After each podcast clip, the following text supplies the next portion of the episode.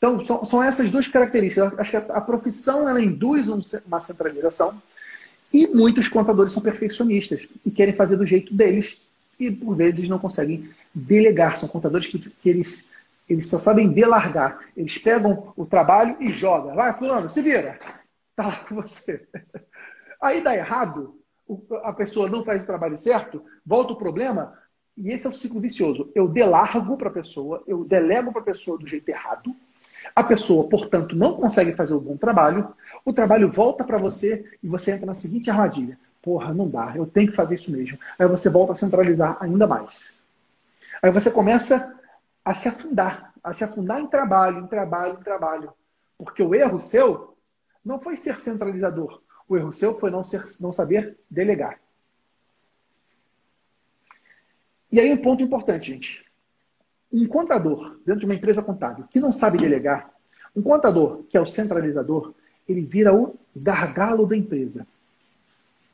Preste atenção que eu vou te dizer, que eu vou te dizer palavras duras agora, mas são palavras duras para o seu bem. O contador centralizador vira o principal problema da empresa. Por quê? Se ele centraliza tudo, ele resume a empresa ao tamanho dele. Ele está diminuindo o negócio contábil ao tamanho dele, às suas limitações, ao seu tempo escasso de 24 horas por dia. E daqui a pouco esse contador começa a trabalhar, trabalhar e vira à noite, às vezes trabalhando, a empresa está limitada. Então, Viviane, talvez você esteja nessa armadilha. Eu vivi essa armadilha de frente. Meu pai é muito centralizador. E qual é o caminho para você sair dessa armadilha? Primeiro, eu acredito que esse primeiro passo você já fez. É você ter consciência que isso é errado. Você tem que ter clareza de que ser centralizador para uma empresa é um problema. É um problema que precisa ser enfrentado de frente e ser resolvido. Se você for centralizador, você vai encolher o seu negócio, vai reduzir o seu negócio a você. E o negócio contábil pode ser muito maior do que a gente, deve ser muito maior que a gente. Então, primeiro problema. Você tem clareza disso. Segundo ponto, você tem que ter a intenção de se livrar desse problema. Você tem que realmente querer. Porque daqui para frente você vai ter que fazer alguns ajustes. Daqui para frente você vai ter que fazer algumas mudanças. Então você tem que dizer para si mesma: eu vou mudar. Eu não vou mais ser centralizadora. Eu vou delegar. E aí vem a terceira parte, que é como delegar do jeito certo. Para você delegar do jeito certo, você tem que fazer cinco etapas. Preste atenção. Uma delegação, quando você delega algo para alguém, primeiro ponto, você delega a atividade, mas você não delega a responsabilidade. Porque a responsabilidade é sua. Afinal de contas, se, você não, se a tua empresa não envia imposto na data certa, vai gerar multa para o cliente. O cliente vai querer cobrar essa multa de quem? Do funcionário? Não vai querer cobrar de você. Então você delega a tarefa, mas não a responsabilidade. A responsabilidade continua contigo. A responsabilidade de conferir se aquilo foi feito, de validar, de fazer o double check.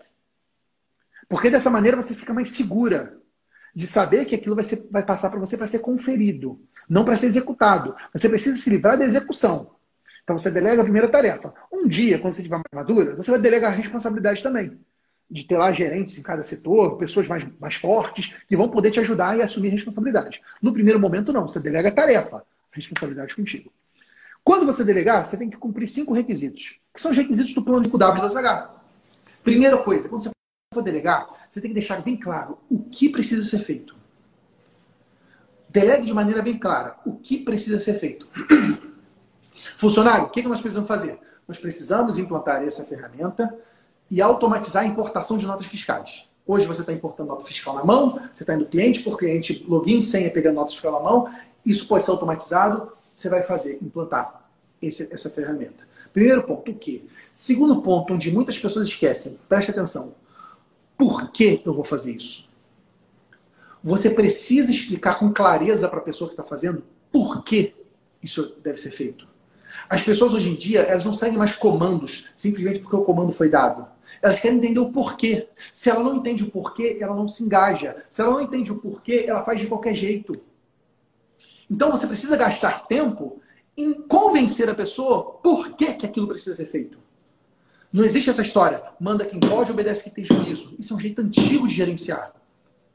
As pessoas dos dias de hoje não aceitam mais esse tipo de comando.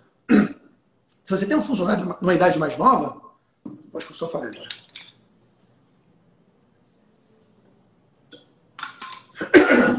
Desculpa, gente. A voz está horrível.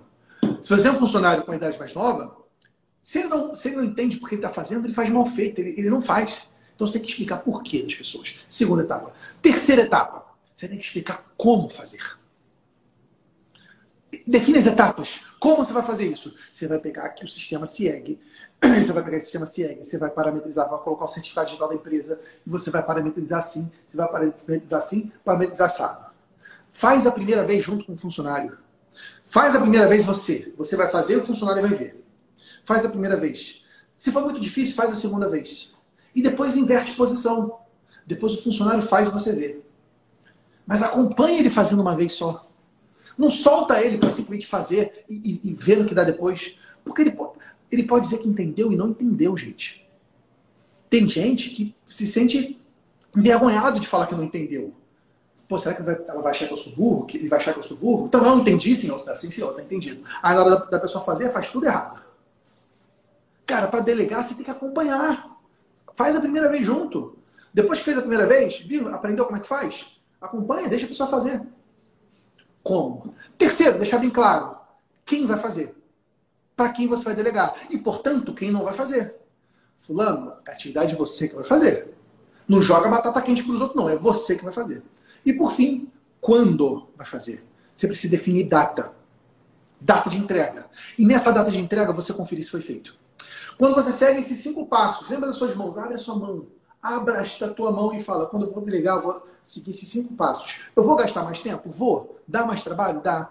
Mas funciona.